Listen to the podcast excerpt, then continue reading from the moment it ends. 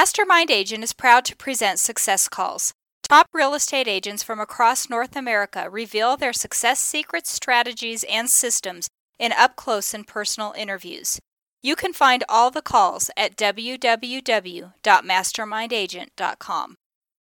Hi, I'm Mike Cerrone with Mastermind Agent. This month's top agent is Kristen Cole with Keller Williams Realty in Scottsdale, Arizona. Last year, she closed 249 transactions with a total sales volume of 50 million and 1.7 million in GCI. Her average sales price was 201,000, of which 41% were buyers and 59% were sellers. She has a 21 member team, four buyer agents, one listing partner, one lead administrator, one closing coordinator, one director of lead generation, one executive assistant, one runner, one bookkeeper, four virtual assistants, five expansion partners, and one team leader. Kristen Cole is the team leader of the Kristen Cole Real Estate Network. She's been an agent for 30 years. She's also the Vice President of Mega Agent Expansion for Keller Williams Realty. In this call, Kristen talks about starting in real estate right out of college, being a solo agent for 15 years before starting a team, working in a small, rural market in Alaska, the expansion team concept, how she expanded into another city in Alaska and then a city in Arizona, running a team of people in two different states and virtual assistants in another country, and the technology she uses to make it work. When expansion teams are a good idea and when it's not. Lessons she's learned after mentoring over 600 agents on expansion teams. How she and her team are converting 7% of her internet leads into closings. The benefits of a seventh level team. Team dynamics, profit margins, and more. First, a quick word from our sponsor, RealGTV, Real Estate Agent Lead Generation Television. Need more referrals? Get a free script and simple three part plan used by a top agent to receive and close 74 referral transactions in one year. Just go to freereferralscript.com. That's freereferralscript.com. Now, back to the show. Welcome to the call, Kristen. Well, it's a pleasure to be here with you today. Thank you so much for having me. Well, thank you, Kristen. It's great to have you. Kristen, before we talk about what you're doing now, let's go back for a minute and talk about what you did before you got into real estate. Well, here's what's interesting is I actually went to college and I majored in finance and real estate at the University of Arizona in Tucson. So it was my intention from the beginning to actually get into real estate. So I uh, left college in the second week of May and had my license. Back then, of course, you had to uh, fill out your licensing, you know, questions with a with a number two pencil and send it off. Six weeks later, you finally got your results. It's not like it is today. However, I did get my license in July and started in July of 1984. And I was a single agent without a team at all for 15 years.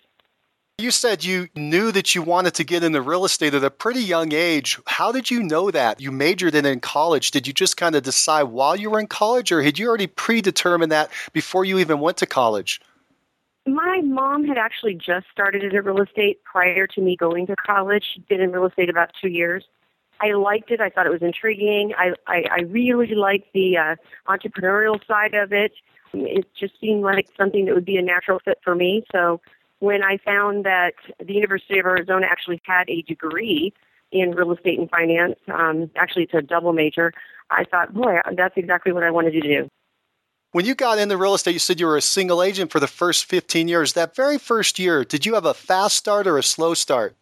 Well, I remember it like it was yesterday. Anytime, um, you know, you are um, basically taking all the money that you make and putting it back into the business, it's painful. And um, the first year, I made thirty-three thousand dollars, and I thought it was horrible. And yet, what I know today, and I just looked at the NAR stats here the other day, only 16% of all men and 11% of all women today make more than $100,000, and that's growth. So it probably wasn't so bad, you know, 30 some years ago to you know, make 33,000 my first year. But again, for me, I thought that was um, very, very slow. And my goal was um, to take the money that I had earned, put it back in the business, and ramp it up as fast as possible. Do you recall how many transactions that was? 33,000? If I remember correctly, I sold eight or nine homes that first year, which again, you know, certainly isn't lighting the business on fire, but it was enough to keep going. Did you recall what you did that very first year to, to get things ramped up? You know, for me, what, what's interesting is I did most of it by word of mouth. I wasn't really a, a cold caller, but what I would say is I made sure everyone knew that I was in the real estate business. I was fairly young, and so I, I did my best to dress very professionally and to attend networking events and to really let people know that I was in real estate. So it was mostly word of mouth. I didn't spend a lot of money because I didn't have a lot of money. Now, how long has it been? So you said 1984. So what is that, about 30, 31 years now that you've been in real estate? This past summer, I started my 32nd year, so I finished 31 years, yeah. Let's move forward to today. How many homes did you sell last year? When you look at the total number of transactions, it was about 249. However, as a an agent in a small town, we really sell everything. So there were a few commercial transactions in that number. There were some land transactions. The majority, the super, super majority, 80, 88, 89% of them were homes that were sold last year. And I have expanded. So, you know, I have an expansion location in Anchorage, and I also have an expansion location in Arizona that that we now have. So that has started. You know, the first couple of years also it's kind of similar to the, my beginning 30 some years ago. We're fairly slow. Um, now Anchorage is doing very well, and Arizona's coming along. Do you recall the the sales volume last year? It was just over 50 million in volume in Alaska and then another five million down here in Scottsdale. Would you be willing to disclose what your gross commission income, your GCI, was last year? Just over 1.7 million. We're going to come back and talk about your expansion teams in just a moment. But before we do, I, I want to talk about your base or your hub market, Wasilla, Alaska. Could you tell us where is Wasilla, Alaska? Well, it is a very small town. Um, when I first, my family first moved there, there was a gas station, a tiny, tiny little grocery store. So when we say rural, it's rural. So it's about 45 minutes um, north of Anchorage. Today, the Mat-Su borough, which encompasses Palmer, Wasilla, Sutton, Talkeetna, uh, Willow, Big Lake, a lot of small towns, it's about 85,000 in total population. My office serves about 35, 40,000 of that of that population because we've just, you know, I used to go everywhere. Now we, we pretty much primarily stay in Palmer and Wasilla. Could you please describe your current real estate market? What we're looking for here is your average price, type of home, average days on the market, and your price trend, up, down, or flat. So in Wasilla, our trending is about 2 to 3% a year in terms of growth on the average sales price, which for the, the MLS is about 225. Our our average is about 255. The number of days on the market for the MLS in our area is 65 days on the market. Our number of days on the market is just shy of 48. So we do tend to sell them a little faster and for a little more money than than most. In Anchorage, the average sales price is 369, and the average number of days on the market in the MLS is 47. So it is a higher average sales price and a quicker turnover. Hence, why why I did choose to expand in Anchorage when I wanted a bigger business. So Anchorage does have, you know, how how we typically talk about how many months of inventory we have on the market. Well, in Anchorage, we we um, talk about number of days instead of number of months because it literally has come to that. And you would think that would drive prices upward, and that's that it has. To, but we have never ever had a market where you know, the average sales price goes up by 25% in one year. We just have a very slow, progressive market, and it's typically anywhere from 3 to 6% a year. One of the things that has really, I think, kept our market slow is the price of oil. Price of oil, you know, three years ago was over $100 a barrel, and last week it went to $38 a barrel. So that causes people to pause, causes people to not make a decision if they don't have to. And I think that that has has certainly um, put a governor, if you will, on our market. So all real estate is really local and it's based on your local economy, and that local economy is being affected by oil.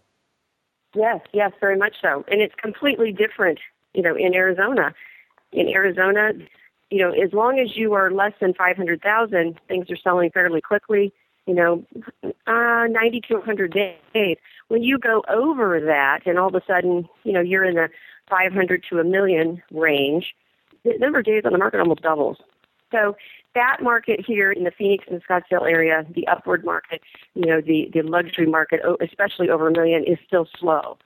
So you're right. You have to know your market. Every market is very local. And unfortunately, a lot of times all the sellers here is national numbers, which is the average of all of, you know, across our nation, which is, has absolutely nothing to do with really what's going on locally.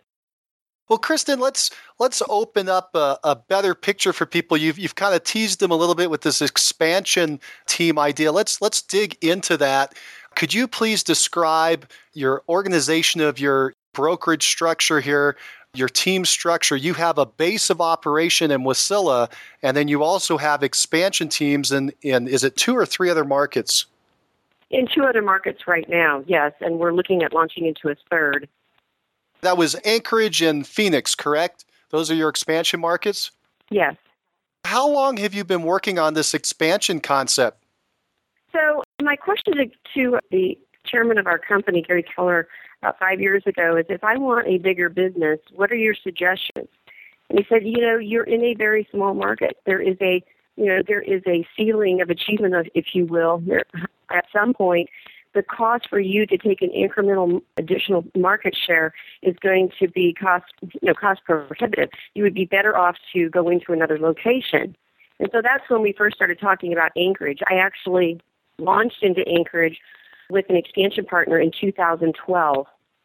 And um, that has been a very good decision for us because the average sales price is higher, the turn rate's higher, and our hub, our main hub, is centrally located. When I say central, I don't necessarily mean geographic. Now, back in 2012, it was all geographically located in Wasilla. However, today, about 60% of the team members are in Wasilla.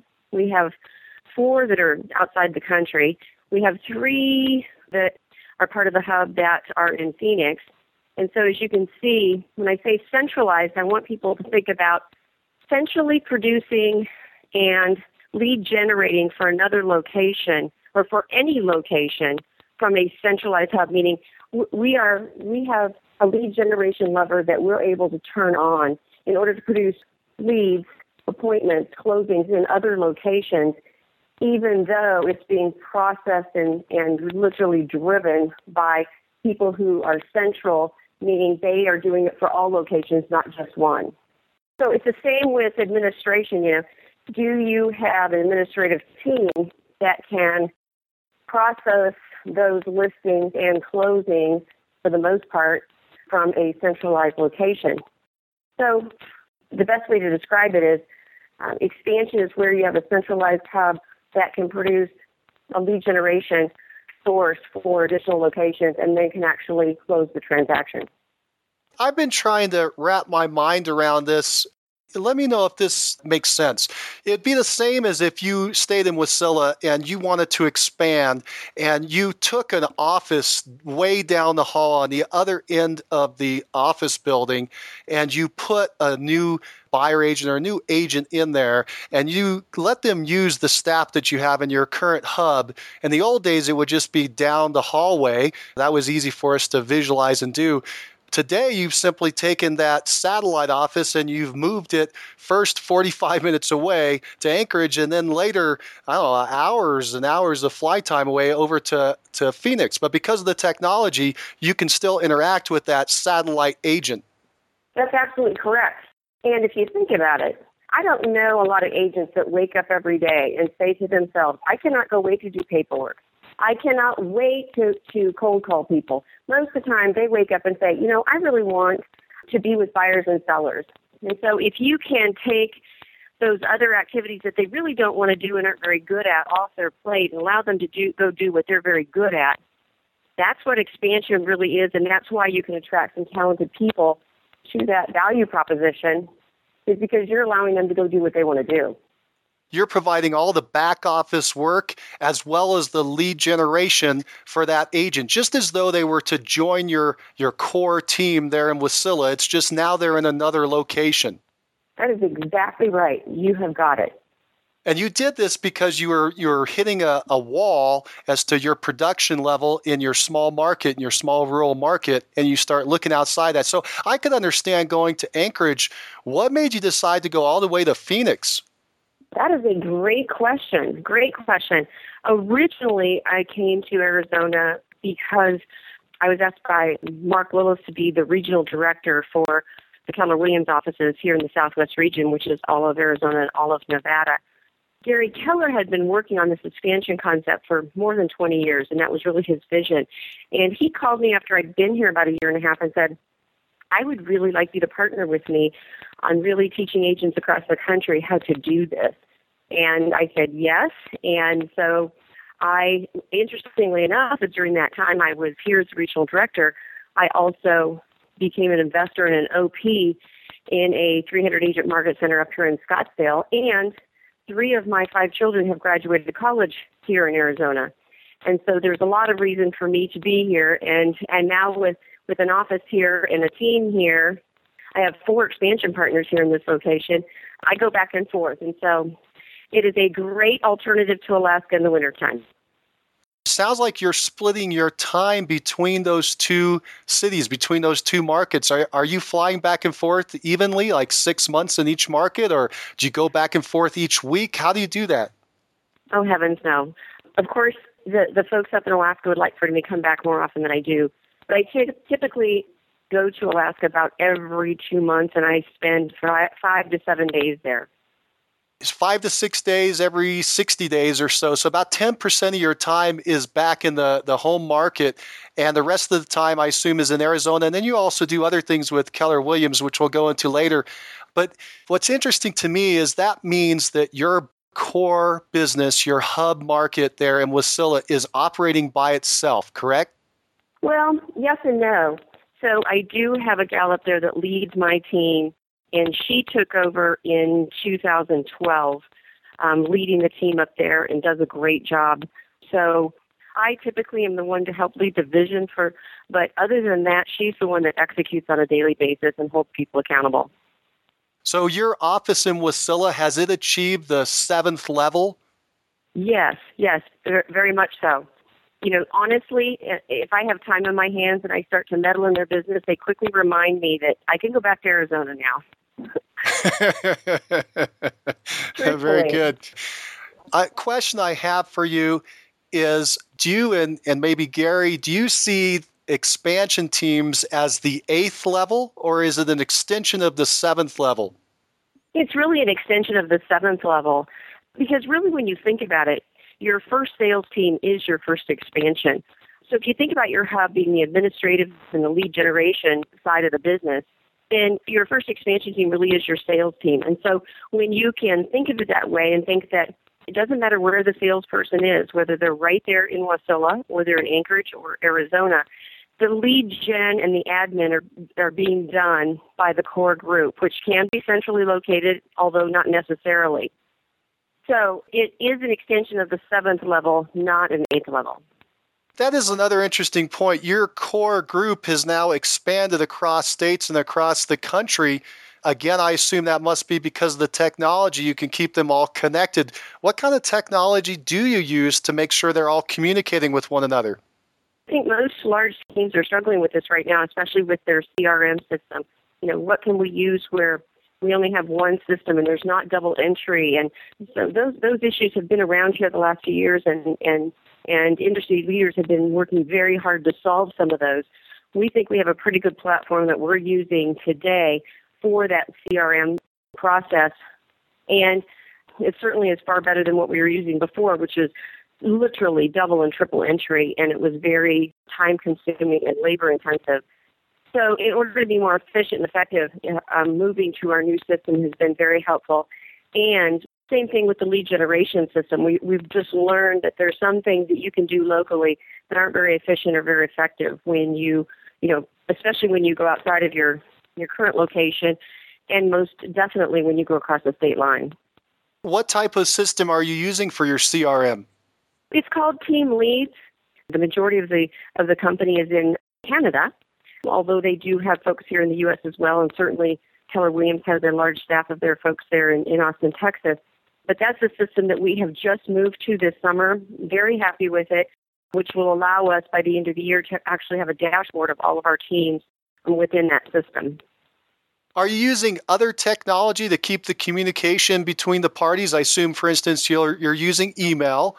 Are you using uh, Google Docs or what else are you using to keep the information centralized and people can talk to one another? We do use Google Docs. We use Google Calendar. We just found that you know using the Google Drive and sharing sharing it across our platform helps is very helpful.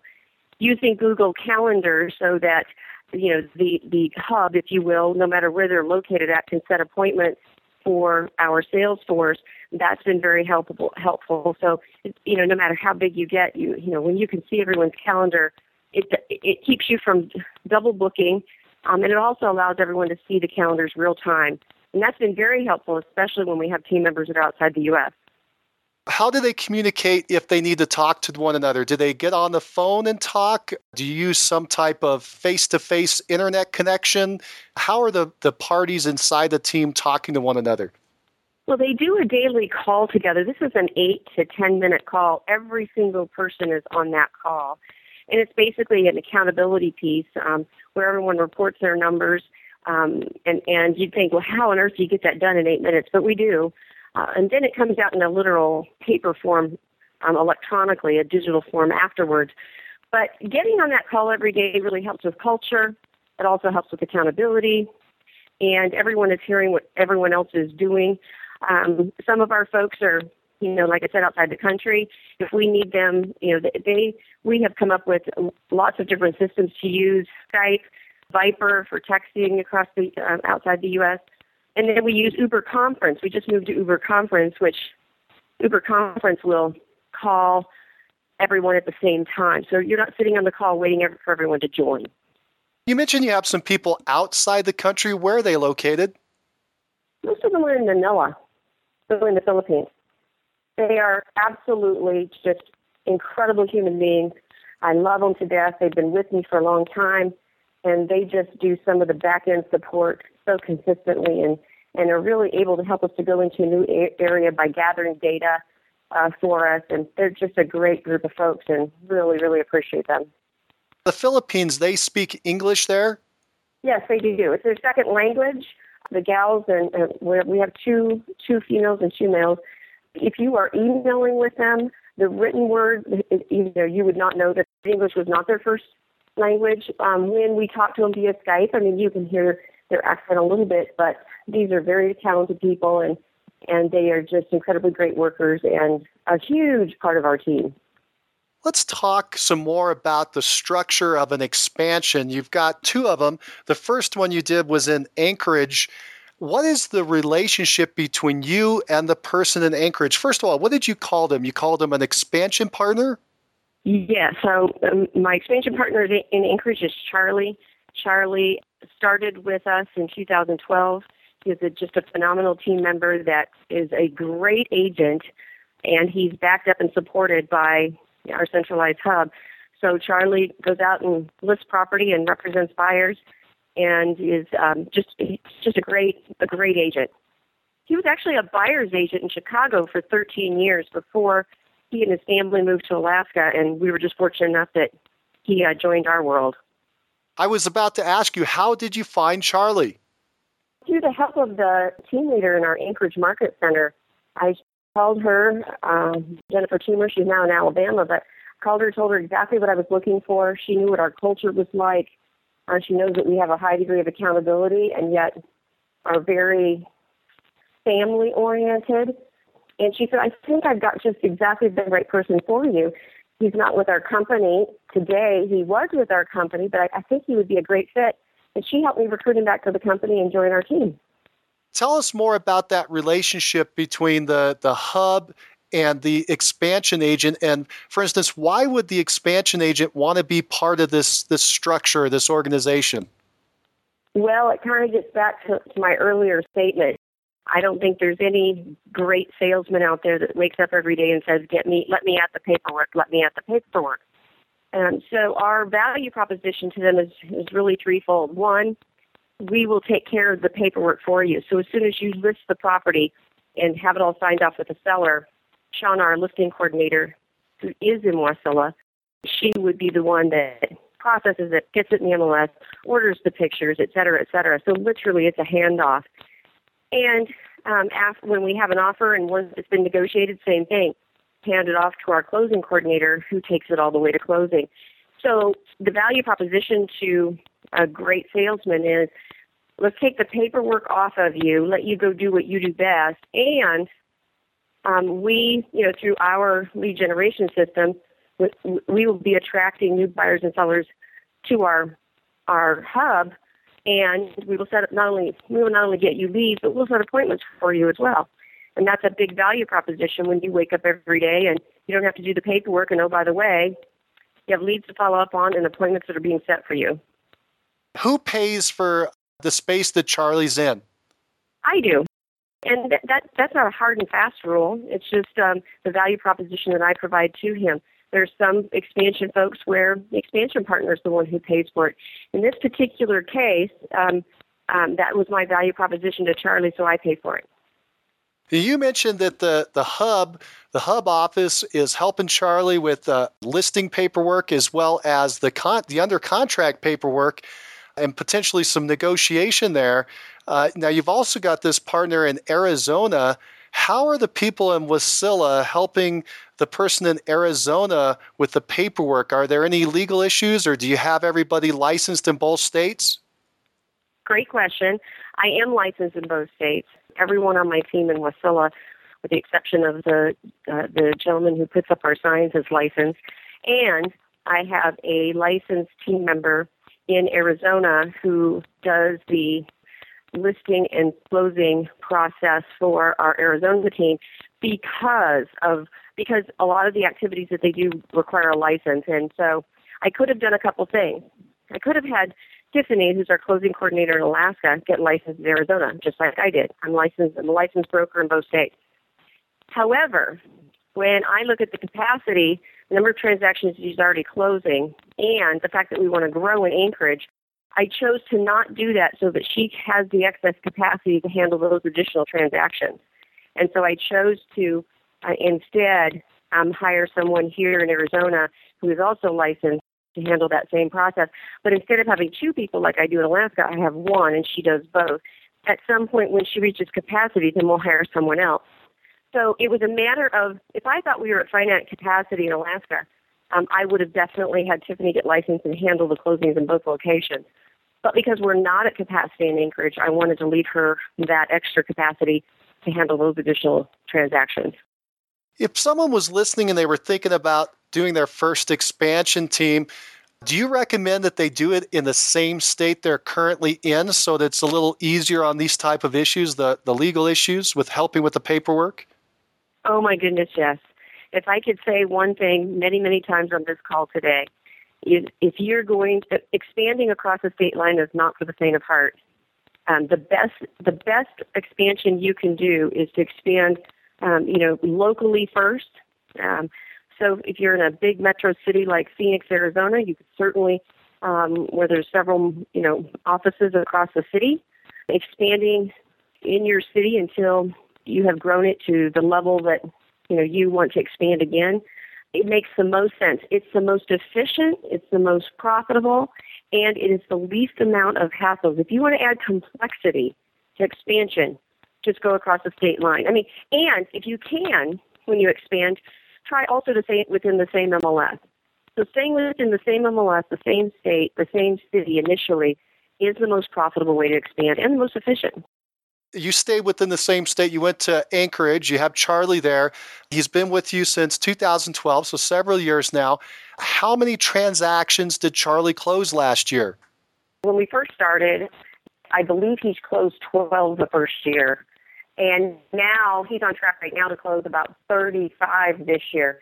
And the transaction he just closed last week was a $650,000 expired that you know, had called in from one of our ad campaigns. And so my point is, is that we have done that with minimal amount of advertising. Now that we have the track record and, and certainly the results to show it and, and are profitable, now we can take some of those profits and actually do more in terms of advertising and lead generation than we've done before. So what I think you'll see, especially with Anchorage, is you will see kind of like, you know, the hockey stick. We have been going in an upward trajectory, kind of slow but sure, and now I think you're really going to see it take off.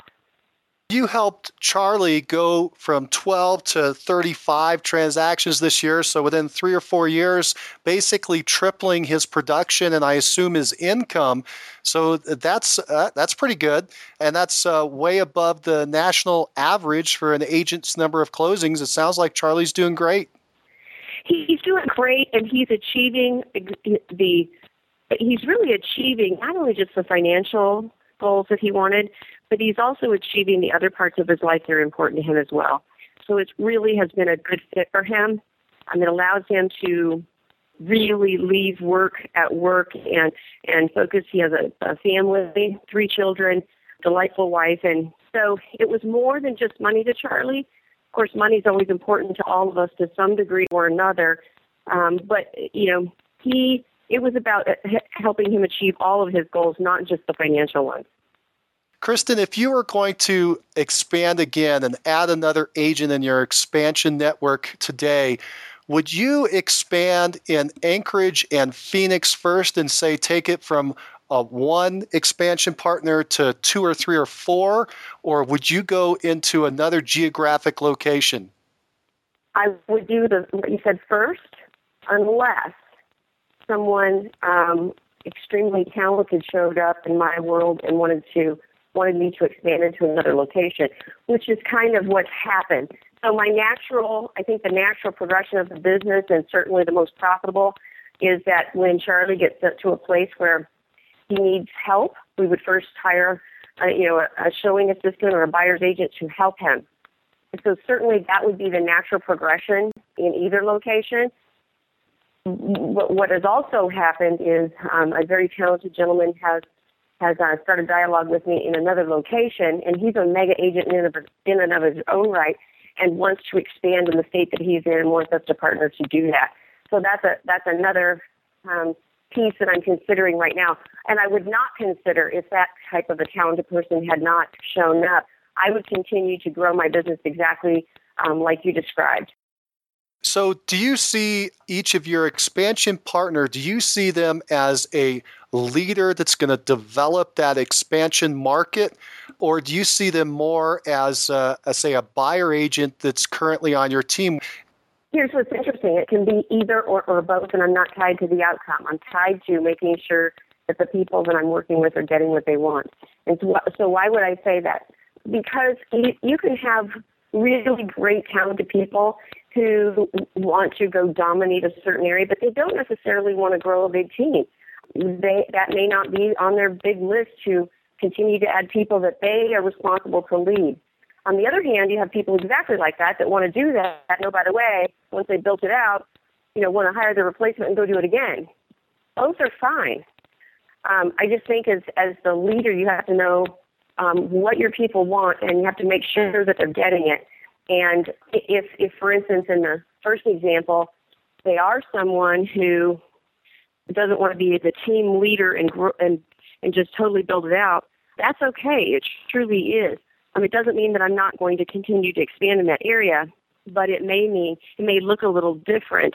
Um, you may have, like I do in Arizona right now, I have four expansion partners in Arizona and they're all in different locations, or they're all primarily responsible for different locations. That's okay too. So you have four expansion partners in Arizona? Yes. Do they have one central leader, or are they all independent? So they have a central leader, and and yet they are independent. So if any one of the four of them wants a showing, you know, their business gets so big that they need help and they want a showing assistant, that's great. If they want to stay at a certain level and the business calls for additional people, I'm not opposed to hiring another expansion partner who can take on that uh, geographic location, if you will. So, you know, all of them are, are very specialized in, in particular farm areas or zip codes, and they, you know, put a stake in the ground, and this is this is what this is what I want to be about, and this is the location I really want to be about. So, again, I think people get caught up in thinking everything has to fit neatly in a box. What I think has to fit neatly in the box is: Are you helping your people get what they want? Are you doing it profitably and efficiently, and and using your hub to facilitate those parts of the transaction that most agents don't want to deal with. I'm sure a lot of people listening, they're wondering what the structure of the, say, the compensation is or the revenue split between you and your expansion partner, the team and the expansion partner. How does that look? Again, a really, really great question. It absolutely 100% depends upon what the value proposition to them is and what it isn't. So I'll give you an example if you are setting appointments for someone, that value proposition is wildly different than someone that is doing all their own lead generation and setting their own appointments. So it gets down to how much is the hub supporting the expansion partner? Is it just the admin side or is it the lead gen system as well? So again, it, it, it depends. The more value you as the expansion agent provide to that expansion partner, then of course how the profits get distributed look differently than if the expansion partner is responsible for more of the activities than the hub is.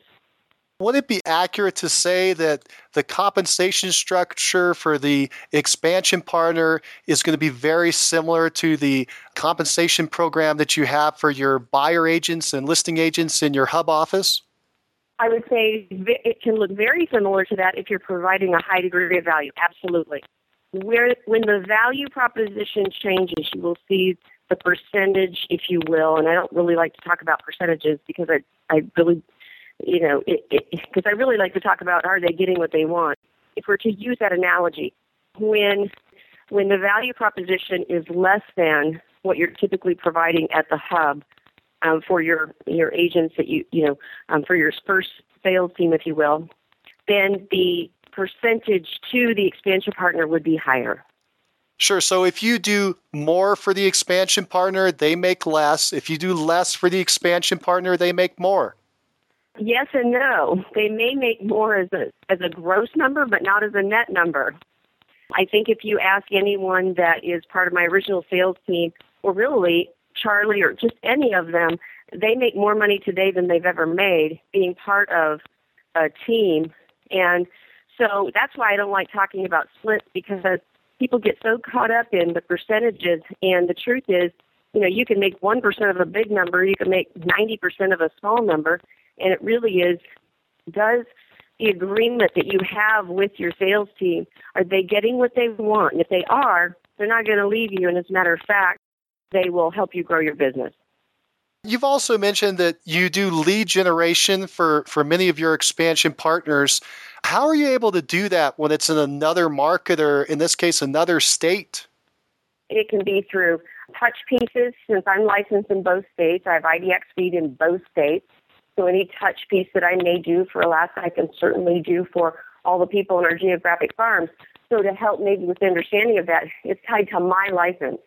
So I'm the one that's creating the touch pieces that go out to you know our different farm areas, or the postcards, or you know, if I'm calling on a geographic farm, you know, with my voice. And that's why it really is important to understand that if you want to maintain control and certainly be able to do things that require a license, you've got to be licensed in that state. And so also you need to check your state laws. Every single state is different. In the state of Arizona, you can solicit for an appointment without a license. There are other states that you can't do that. So you need to be aware of what your state laws are and what you can and can't say. Even though you can solicit for an appointment in Arizona, you can't talk brokerage services without a license. So knowing exactly what the law does and doesn't allow for, and then creating lead generation systems around around those programs such that you catch more people in your net. Is the major driver for your lead generation is it geographic farming? That's the long-term play. It doesn't create today's business. So you know, when you look at how you do, build a business, it's sequentially over time. And so the, you know, the best thing you can do initially, of course, is door to door, open houses. I mean, it's the same things that I did 30 years ago. business to business relationships, certainly calling expireds and for sale by owners. Those are the things that create now business while you're building the database because it takes at least two to three years to really start achieving any sort of results that are worth talking about out of a geographic farm. Do you generate internet leads for your expansion partners? Of course, of course. And we cultivate them. And when then when they raise their hand and want to, you know, actually see a property or talk talk about real estate, then we hand them off to our buyer agent or our listing partner. And if um, they go back to being what we would call a B or a C buyer, they go back to being back in the system. They never leave the system, but we pause and restart or or um, take pause off of any sort of campaigns that we have going in our CRM. If they aren't ready yet, maybe need six more months to clean up their their credit history or whatever that might be. So we definitely have. And, and here's what's interesting and tell you why I love the ladies in the in the Philippines so much. Um, all of our back end work, you know, in terms of putting them into our CRM and launching plans and systems to make sure they're that our anyone that comes into our system are touched on. We went from converting two to three percent of all of our closed deals um, as a as a result of the internet um, five years ago. To, to last year, 21% of all of our closed transactions came originally from the internet. That's a tenfold increase. So it's huge. It's, that just tells you that the biggest piece in real estate isn't the initial call that everyone thinks about. The biggest piece in real estate that really helps you build your business in a powerful way is follow up. And when you've got a team that can help with that follow up, it makes all the difference in the world. You gave us the percentage of your overall business that's coming from the internet. Do you track what percentage of the internet leads that come in you're converting to a closing? Yes, we do. Great question. And last year it was almost 7%, which which again isn't wow. a huge number, but it's so much better than it was 5 years ago that we're we're very happy with that number. Did I get that right? Did you say that if you get 100 internet leads in, 7 seven of those are going to turn into closings. That's correct. Now, what I would say is that's over time, meaning uh, in a 12 month rolling period of time, that's the result. However, if I get 100 new leads this month, seven of them aren't going to close that's incredible numbers that you're converting 7%. And, and, I understand it's taking a little bit of time and follow up. What do you think the timeline is for that? You said it takes some time. When do you think those seven would close out? Would that be within six months, a year, five years? How, how long do you think it takes before you're going to see those 100 leads turn into seven closings? The results really show it. It's about 18 to 20 months.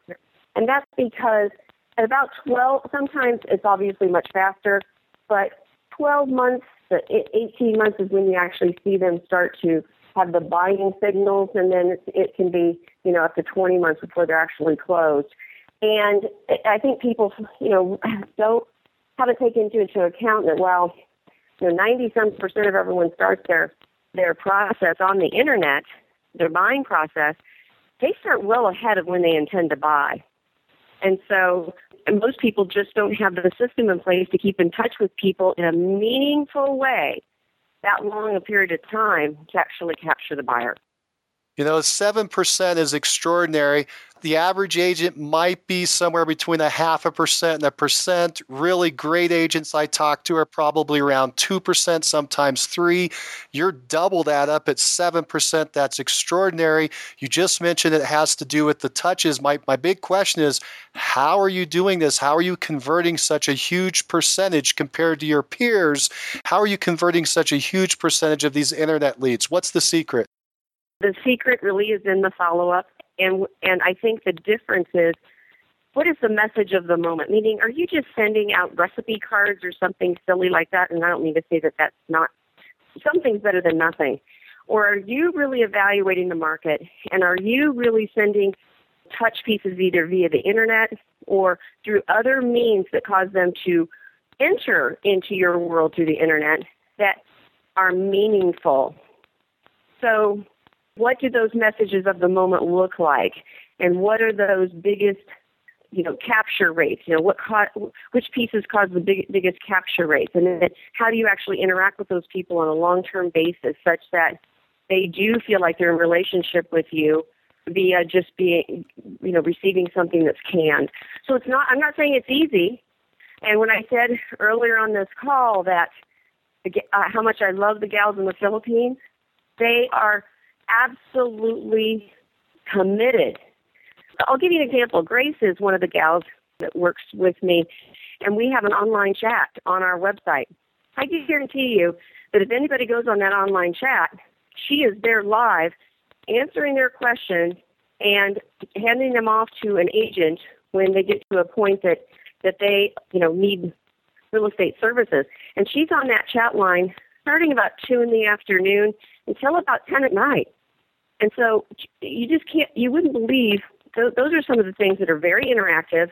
People like that. And we have anywhere from six well i think the lowest number ever ever was two, but on average we have 15 to 16 different unique visitors per day on that chat line to get on there and, and need help or want information and she is absolutely the direct like an air traffic controller getting them to the right people so that you know they can see a property or get their property listed so that's one that's certainly just one of many that we're purposeful about you mentioned message of the moment. Could you give us an example of what a message of the moment would be? Sure. So one that has worked real good, really good for us this year. You know, if you got an internet message and in the subject line it says, "Would you like to know the value of your home in less than 60 seconds?" Most people, without talking to an agent, most people like that, and so you know it leads them to a you know a stealth site where they can actually put their information in and get information on what the range of value of their home is. Of course, our automatic response back to them right away is, gosh, here's the range. However, if you would like to know specifically what your home is worth today, you know, please call us at. Well, even if they don't call us, we call them back right away because they've given us all the information when they entered the system to get the rapid CMA and we'll call them back and say, Did you get all the information that you needed? Is there anything else that we can help with? These are live licensed agents calling them back. So Sharon and Grace take that information as soon as someone goes on our Rapid CMA and gets it to an agent ASAP so that they can immediately call them back, ask them, Did you get everything you needed? Is there anything else I can help with? Would you like me to come by your home this afternoon or in the morning and give you a, a very specific range of value? So those are I think some of the interactive pieces that we put in place that have caused our conversion rates to be higher. Yeah, you've mentioned the word interactive several times. You're, you're trying to create a dialogue. Get you're, you're you want to start interacting, as you mentioned. Start talking with them. Start communicating with them. Finding out what their needs are, uh, and, and, you're putting them together with your agents. That's, that's really smart. Well, here's what's funny. Sometimes people hear me on a call like this, and they'll actually enter into our system. They're an agent, just to see if what I'm saying really happens. Like, is some of is this real? And then, you know, of course, Grace or Cher or Charlie, you know, they'll start down the path with them and they'll say, you know what? Actually, someone did this yesterday, and it was to an agent in Anchorage um, who is with our company but not on our team.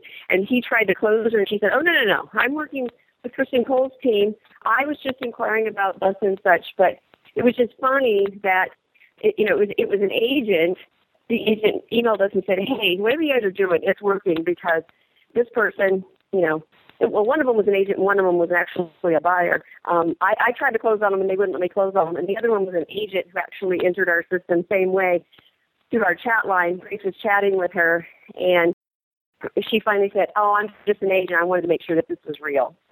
I'd also like to point out that that message the moment you gave us is is really excellent you obviously have some marketing chops, or you've borrowed some.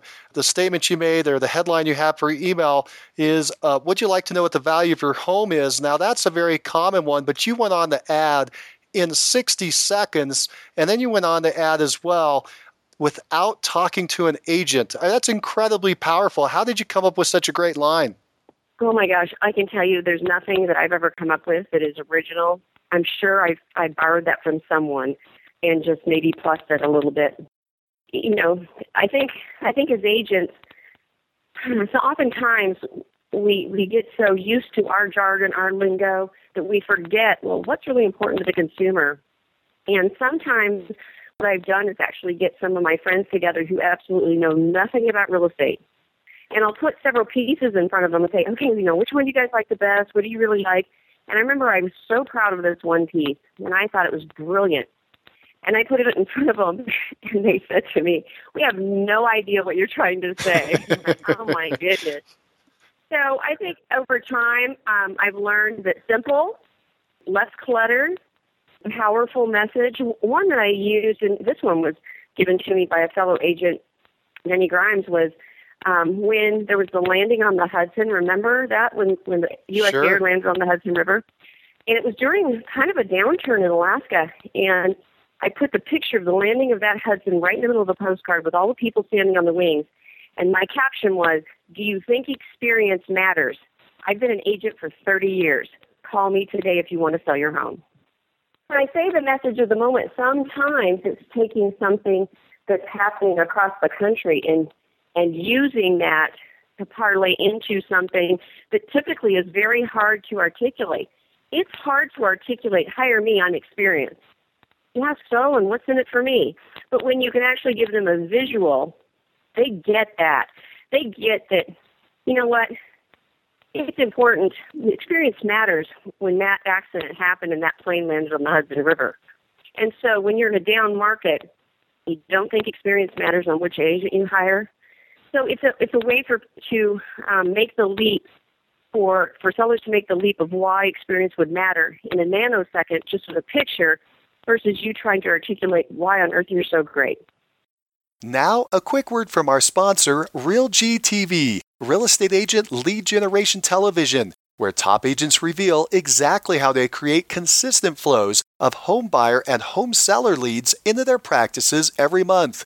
Need more leads? Hit the pause button right now. Open Google and search RealGTV. That's R E A L G dot TV. Now, back to the show.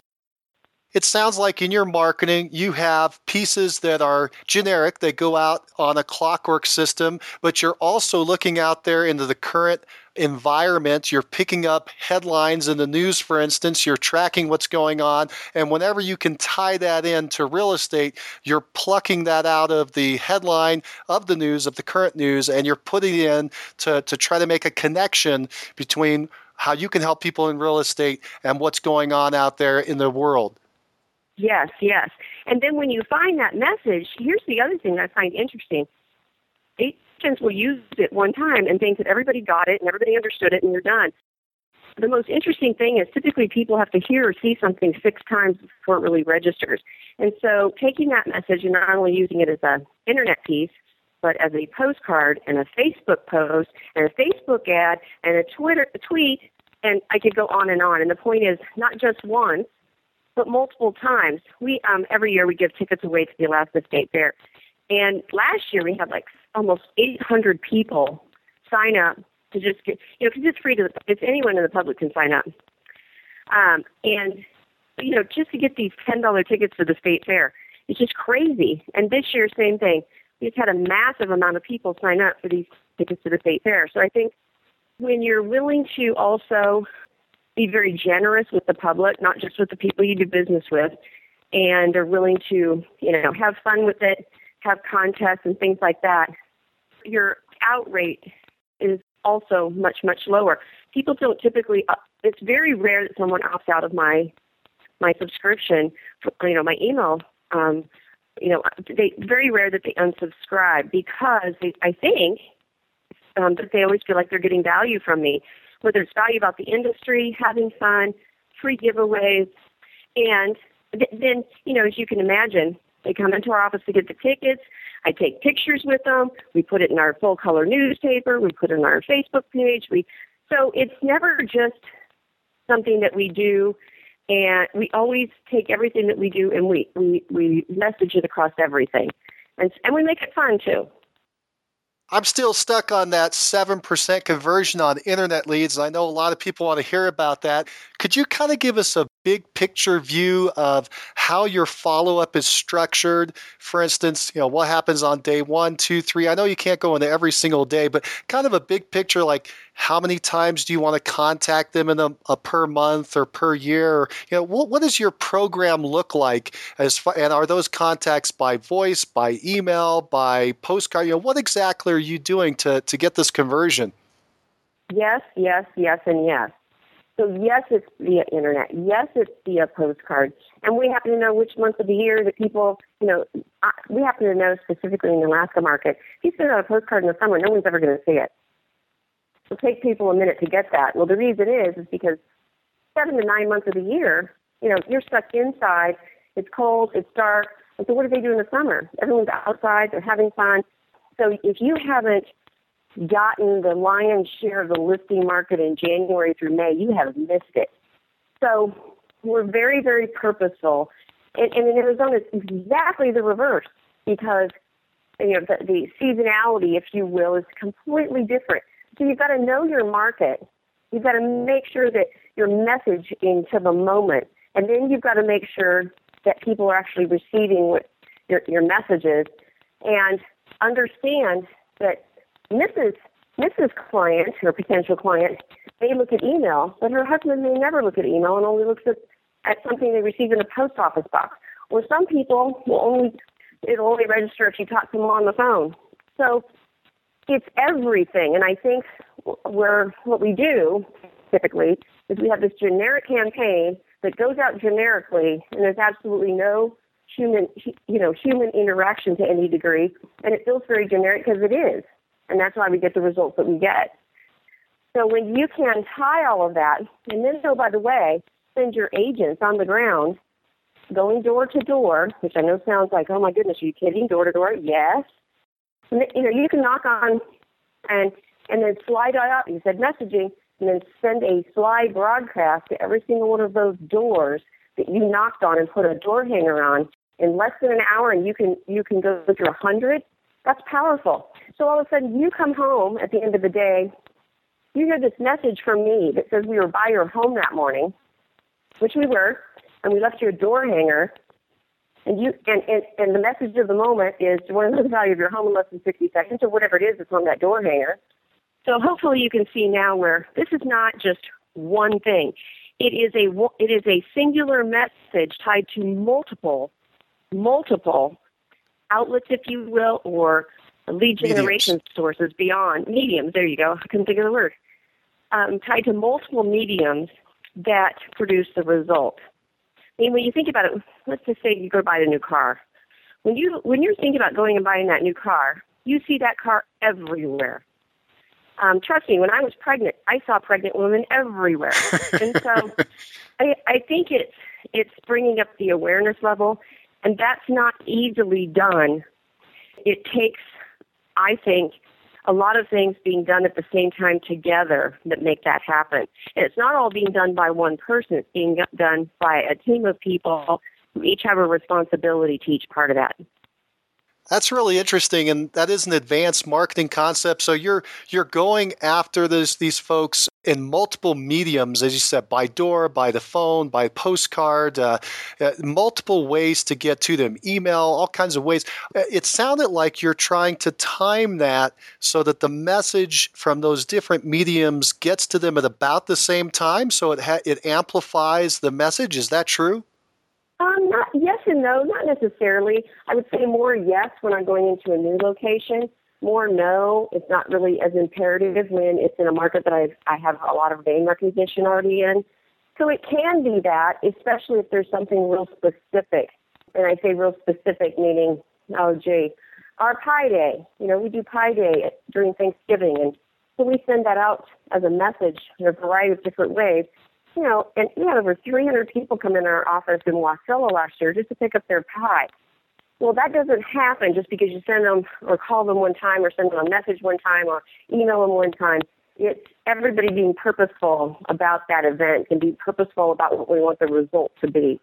So whether you call it a dance or not and whether or not it's happening all at the same time, what I would say is that you are touching them in many, many different ways so that you can make so that so that one of them will will make a connection with them. You mentioned earlier, I think you said Sly Broadcast. What is that?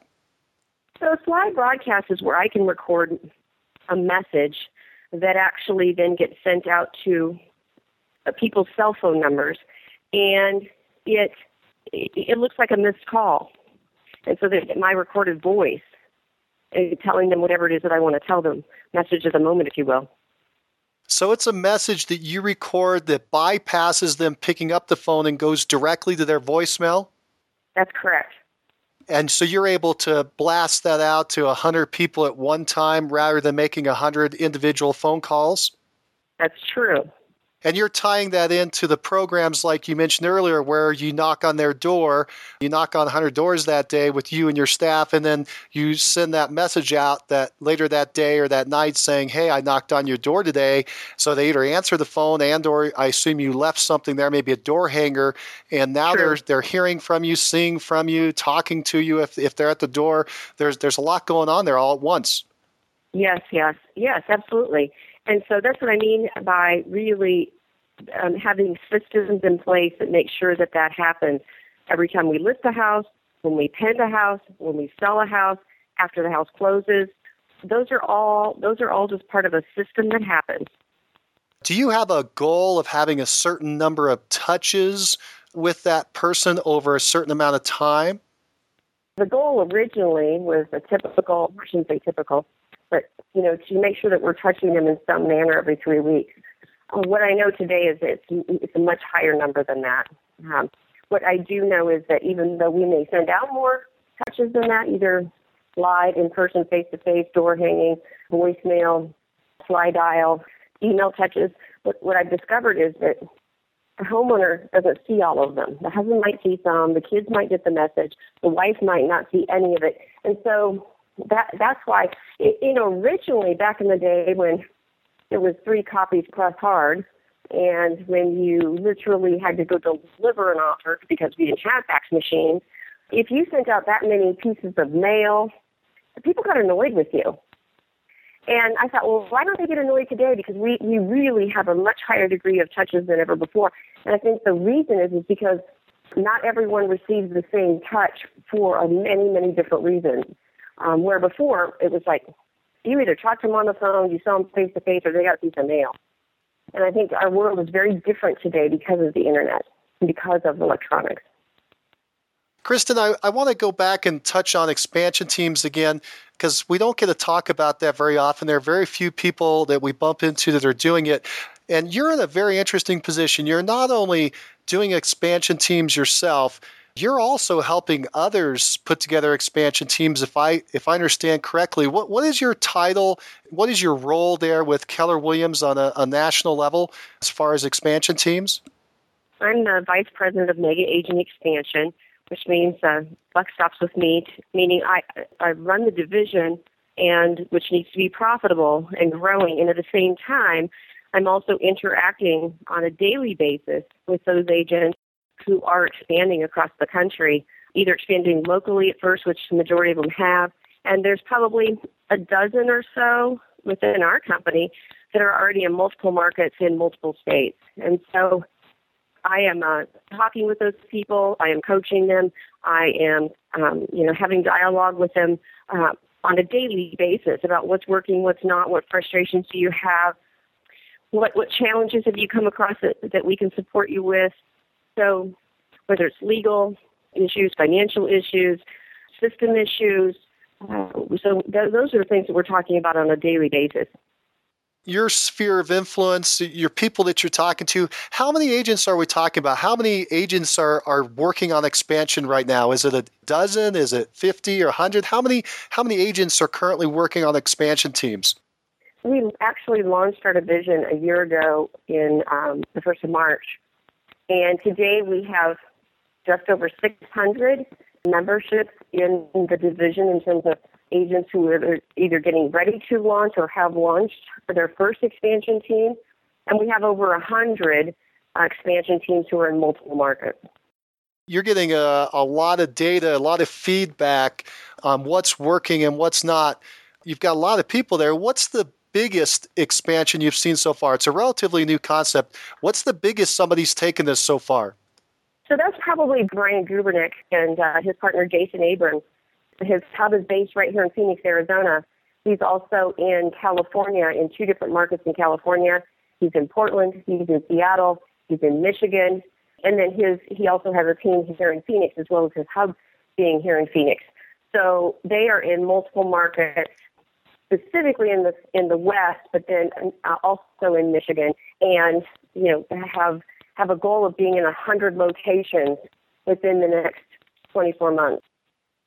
How do you see these expansion teams bumping up against or conflicting with existing teams in the, the market they're expanding into?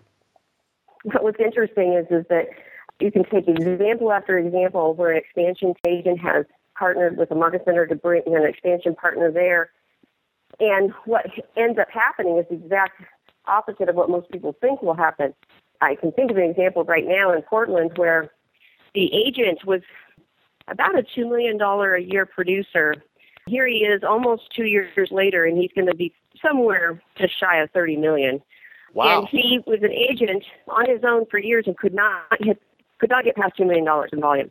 But partnering with an expansion agent who had the systems and models in place, and lead generation systems and the leadership, in two years, I, I remember how much growth he just did in one year. But here's what happens in the market center. All of a sudden, they see this guy who didn't do some of the things that he's doing now. One of them was lead generating. So he would get up every day. There's no space left in the market center. He would literally go into the broom closet and make phone calls. And what ended up happening is you see the production level in the entire office go up when agents come in and perform at that level because they're following systems and models. It's not rocket science; they're just following systems and models, and that is that is the secret sauce: lead generating and following systems and models. And so, an expansion agent who has a rock solid hub and understands the value of lead generation can teach that, train it, and help develop that in people who want that but just haven't been able to achieve it on their own. And so there are just lots of examples of that across the country, and we find that the production level in the market center goes up, not down, when expansion agents come into it, because it actually ends up attracting other agents to, to the office, interestingly enough and to that expansion program, I assume. I assume that people would, would be calling that expansion agent and asking if they could also be an expansion partner in that area. You're exactly right. You're exactly right. And so then instead of going and having to find expansion partners, now all of a sudden you have folks that are that are that are seeking you out. Well, let's look at the example you gave. This this gentleman went from two million to thirty million in volume, and I know that, that we're not talking percentages, but let's throw them out there for fun. Let's say it's a 50-50 split. Basically, that means he went from two million on his own to fifteen million on the split. That's that's seven times the production, the seven times the income. Uh, that's not a bad deal. Well, not only that, but you have to remember he's not doing all the paperwork and all all of the follow up either anymore. A less stressful life. Yeah, he's making more money, he's doing the, the things that he likes to do, and he doesn't have to do the things that he's not good at anymore. You're talking to a lot of people. You have 600 people in the program that are working on expansion teams at some level.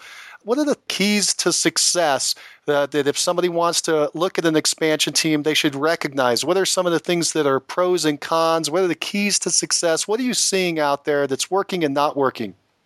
Well, one thing for sure is, you know, you have to make sure that you have good systems and models in place to begin with. Um, because all of a sudden, if you start expanding and you don't, it's going to put a lot of pressure on that centralized hub. And, you know, it, it, will, it will be very challenging because even with the, you know, really the folks that have it dialed in, what they discover, even though they think they have everything dialed in when they start to expand, they discover very quickly that they find holes in their systems that they didn't know they had. And so, um, what I would say is make sure that you have, you know, the systems and models and people in place to support another location at the highest level before you actually start expanding. Because there's only really two things that are ever going to take you out of this expansion world, and one is it's either financial or legal. So, do you have the money to survive some of your mistakes? Because you will make them. and you just don't want to ever do anything ethically or immoral that would that would that would you know take your license away. So the next thing I would also say is make sure that you have reserves set aside. You know, because all of a sudden if you have four or five locations and all of them have a bad month, that could be interesting financially. So making sure that you've got the financial structure in place, that you have you know the systems and models in place as well. Those are what will set you up to be successful with expansion you said systems and models. So you really want to have success in your current market before you expand because expansion is going to amplify whatever results you're getting. So if you're currently not doing well in your current market, expansion is not going to help. It's going to make things worse. It's going to amplify those bad results. But if you have a current system in your current market that's working very well, good systems and models in place, expansion is an opportunity for you. Very well said. That's absolutely true. And even if you're operating at a high level and you're having the results that you want in your current location, I just want everyone to understand that even when you first expand, that that does, is not going to um, make you immune from still discovering that you might have some holes that you need to fill. You did something interesting. I'm going back to your current situation. It just it's really surprising to me that you expanded your hub across markets. Was that because of the legal issue you wanted to put some people in Arizona as administration rather than keeping your entire hub in Wasilla? So for instance, the director of lead generation and marketing lives here in Phoenix. So I didn't need a director of lead generation and marketing when I was in one location. I do need one today, and it makes sense. At least in my, you know, doesn't have to be this way. It absolutely doesn't have to be this way. But it makes sense for them to be physically near, you know, in the same location I'm at, so we can just move faster if that's the case. So I just chose. I wasn't tied to the outcome, but I was thrilled to death when the candidate that ended up getting hired was was from Arizona. Uh, you know, when I was looking for that person, I wasn't tied to the location they were from. I was just tied to someone who who wanted to uh, blow things up and blow things up. I mean in a good way in terms of volume and production. And they just happened to come from this market. It doesn't have to be that way, however. So that's one example. Uh, the other example would be, you know, the, the listing and closing coordination here in Phoenix.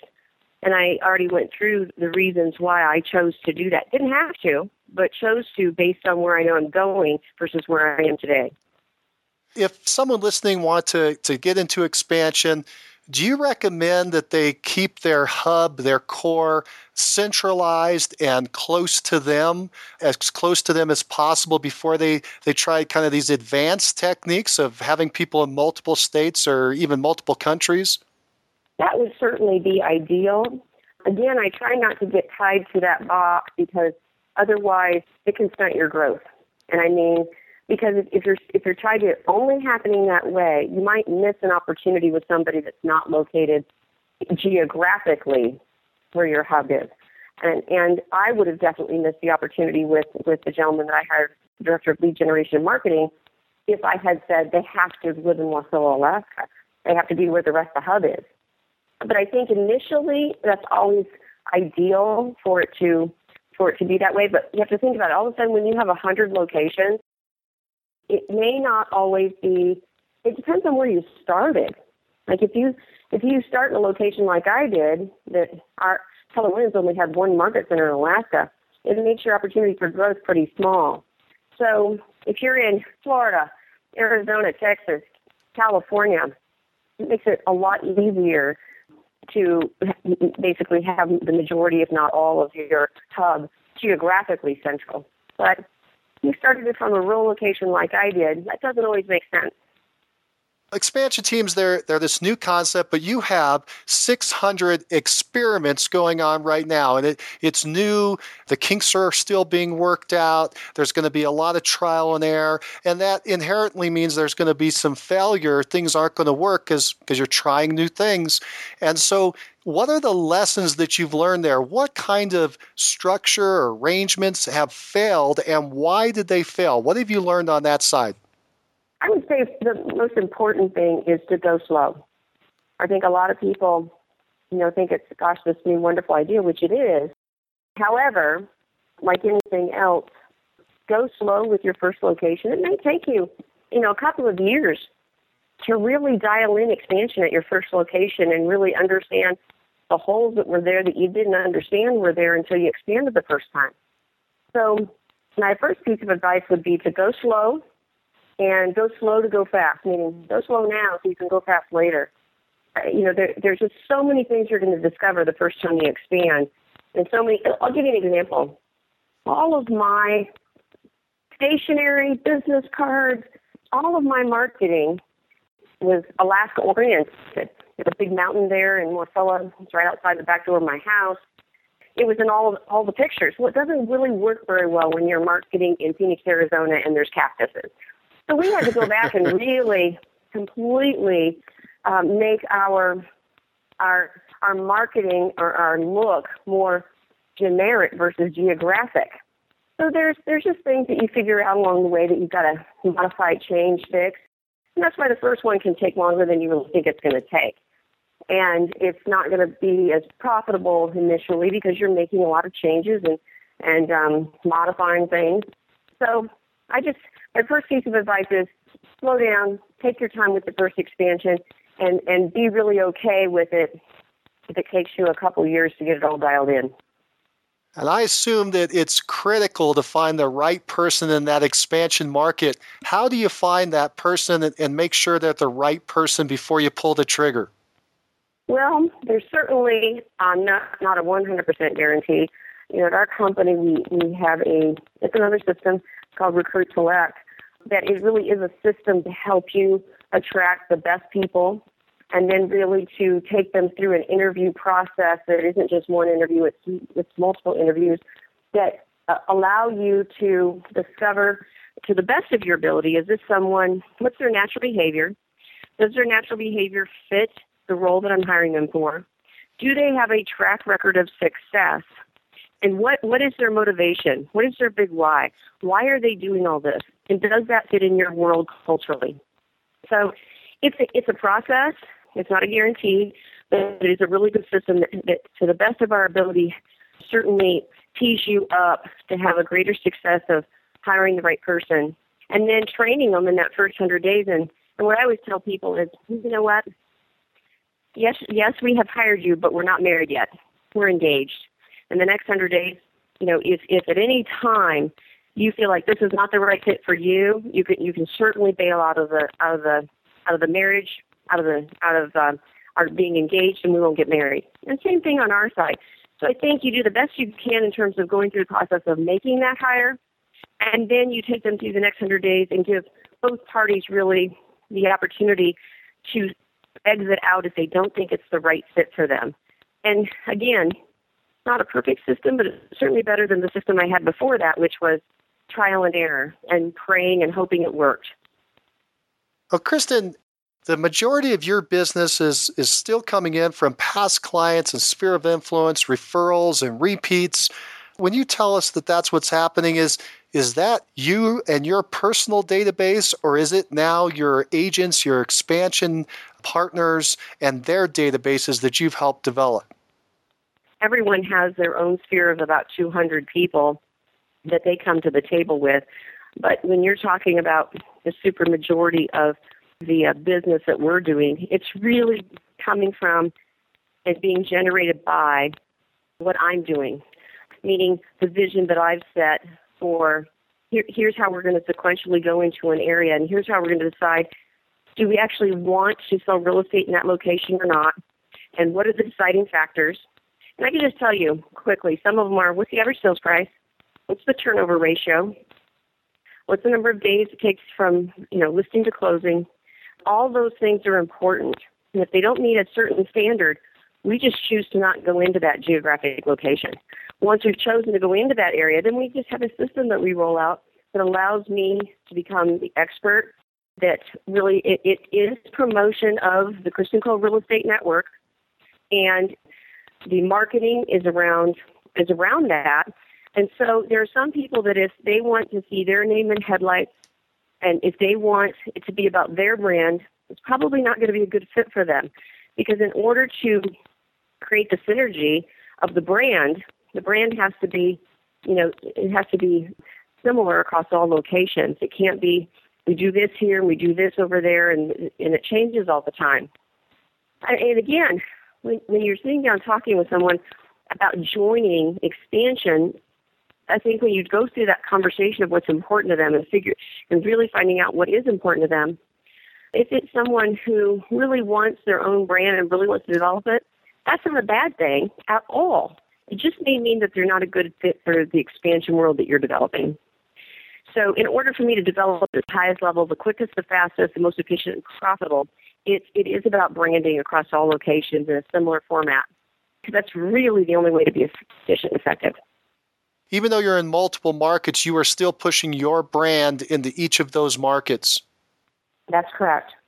So the sphere of influence closings that are happening, are they happening now in multiple markets? Are are you having sphere of influence past client closings in all three of your markets, your core and your two expansion markets? Well, I'll give you I'll give you an example. Um, day before yesterday, I got a call. Actually, it was a text from an agent in Florida who had just listed a house. In conversation with her, the daughter mentioned that the mom and dad wanted to sell their house right here in Paradise Valley. He texted me all the information. We immediately got all the information and got in contact with the folks. And that, you know, that's completely from my sphere of influence, it, which sounds so funny, but it's my sphere of influence with other agents. So it comes from a variety of sources. I can tell you that, you know, now having been here in Arizona for a few years and several of my friends from Alaska have bought second homes here, now all of a sudden that synergy beyond just having to create the now business, the repeat and referral business is starting to happen, which you would expect after a couple of years. So that's why you have to make sure when you go into a new location, do you have lead generation systems that can create now business while you build the database and you build relationships that cause the repeat and referral business. I can tell you the majority, super majority of the business in Anchorage now, we are setting appointments for Charlie. That's not to say that he isn't calling his sphere, and that's not to say that he doesn't call expired and for seller owners. He does. But the majority of the closings are coming from what we're doing for him. Well, Kristan, you mentioned the, the core team and the expansion partners. Help us bring it all together. Let's talk about your team. And what I'm looking for there is could you go down a quick list and tell us who's on the team? In Alaska, it's a hub where the majority of the people that are part of the centralized hub are located. You know, we have a, a lead admin, and her responsibility is to hire and fire any additional admin underneath her and her other responsibilities, of course, are to support the lead listing specialist as the listing coordinator. So she's been with me 17 years. She is a very driven, very focused person, really does a, a great job. So her responsibilities are listing coordination.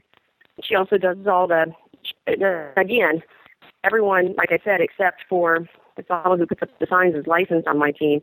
I think that's important. So she's calling and getting price reductions. She's um, calling on expired. She's calling on the pipeline of sellers coming into our our world that haven't listed yet. So her primary purpose is to tee up the listing partner and to support them in such a way that when they go on their listing appointment, the seller has been pre-sold really. So she does a lot of upfront work, and she also is responsible for the other admin on the team. So the other admin would be our closing coordinator, and her responsibility is as soon as the file pens is to take it all the way to closing. Um, we also have, and I don't want to call him a runner because he's much more than that, but the fellow who is responsible for all of our signage. You know, when he puts up the sign, he also puts door hangers on all the doors. Uh, you know, within a certain radius of the home, and he he supports the team in a lot of different ways but he also does a lot of errands for us and, and supports me at a, at, a at a personal level as well when I'm home. But his primary purpose is put signs and lock boxes up, take photos, although we do have professional ones taken as well. Put all the door hangers on when the sign, when the property goes pending to put the sale pending sign up. When it goes to closing to put a sold sign up for three weeks after closing. So he does a he does all of our inspections, especially in the winter you know, inspects all of the homes that might be vacant or foreclosed on that we're responsible for. So he does a lot of work. We also, I have a full-time bookkeeper who is responsible for all the finances in every single location, plus all my personal finances. I get a report from her every Friday. It tells me everything I need to know financially about what happened that week. So it's unlikely that I would have a bad month because I'm literally looking at it every single week. I might have a bad week. Chances of having a bad month are slim. I have a listing partner.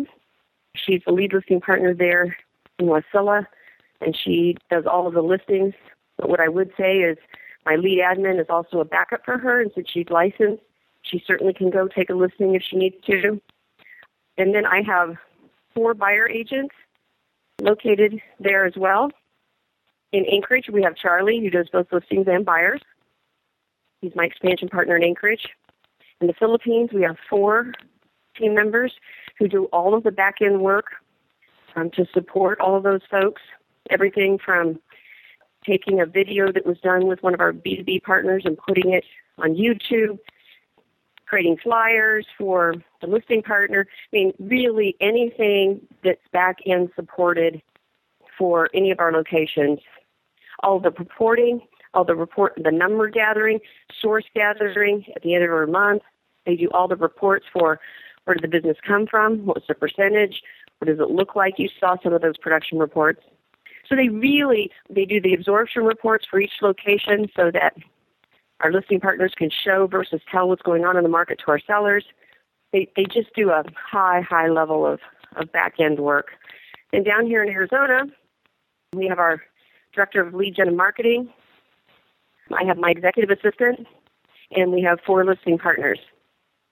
And so that that entails our, our group. Are you profitable? Indeed, a great question. I certainly wouldn't be doing this if I wasn't.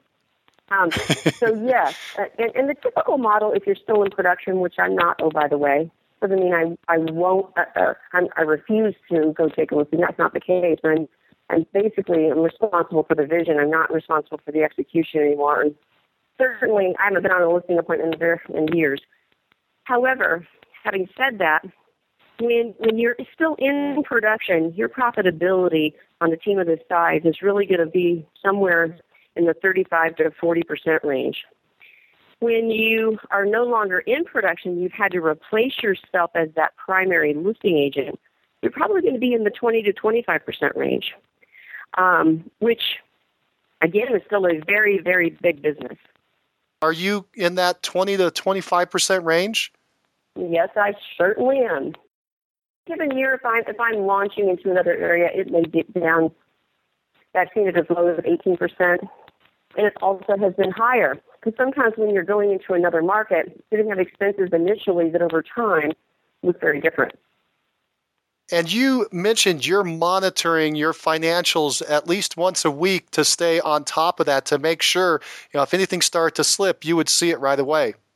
What's so funny is I've looked at these numbers for years and years and years, then when you have it's like a pilot looking at a dashboard on a plane, you can see something out of place in a nanosecond. Well, Kristan, what drives you? Um, it's changed over time. Initially, one of the things that drove me early on as I was a single mom with five kids. That's a pretty big driver. I really wanted all my kids to have a college education if that's what they chose. And I didn't want them to get out of college like I did and take 10 years to pay off their debt and to really feel almost um, handcuffed versus more entrepreneurial, more purposeful about what they're doing. And so a big drive for me is I wanted my kids to graduate from college with no debt, and I wanted them to have a vehicle. It didn't have to be new, but new to them, so that the day they graduated, they actually had a they they could make the decision about what they wanted to go do based on their passion versus based on this massive amount of debt that had accumulated to get their education. So I'm happy to tell you that my youngest daughter graduated from college in May. And so I all of my kids have now graduated college, some of them with two degrees, and as I mentioned, three of the five graduated right here in Arizona. And all my kids go home. Uh, Alaska is a strong magnet. They all go back to Alaska um, when they have finished their education, but it really gives them the opportunity to be to, to really follow their passion versus being strapped to a bunch of debt. So when you ask what's my big why, that was a huge driver for me for years. And I would say today that has shifted. And my passion is to really to lead and influence other leaders who want to lead and influence other leaders to really do something that has never been done before. And when, when you think about leading other leaders who lead other leaders, it allows you to really multiply versus just add to. So today, I'm really passionate about helping other people get what they want with and through me. So it's my job to create a big enough world that they can succeed at doing that without having to go somewhere else. Kristan, why have you been so successful? I would say that you know the drive, the the, the gifts in me were, were naturally, I believe, given to me. I really believe I was God gave these gifts to me. What I've done with them has been my choice. However, I would also say that character is, is never developed at a time of crisis. It's merely revealed. And I, I'm also thankful to say that, you know, I, I, you know, foundationally really had, you know, made some decisions about things early on, and as I've grown older, that I really lived by, so that, you know, I've had plenty of, of challenges, crises in my life, and instead of those things making me bitter, what, what they've done, I think, over time, has made me better and allowed me to help more people because of some of the experiences I've had to go through. So, I, and I just say that I was just given a, a natural God given gift that I just, failure is just not an option.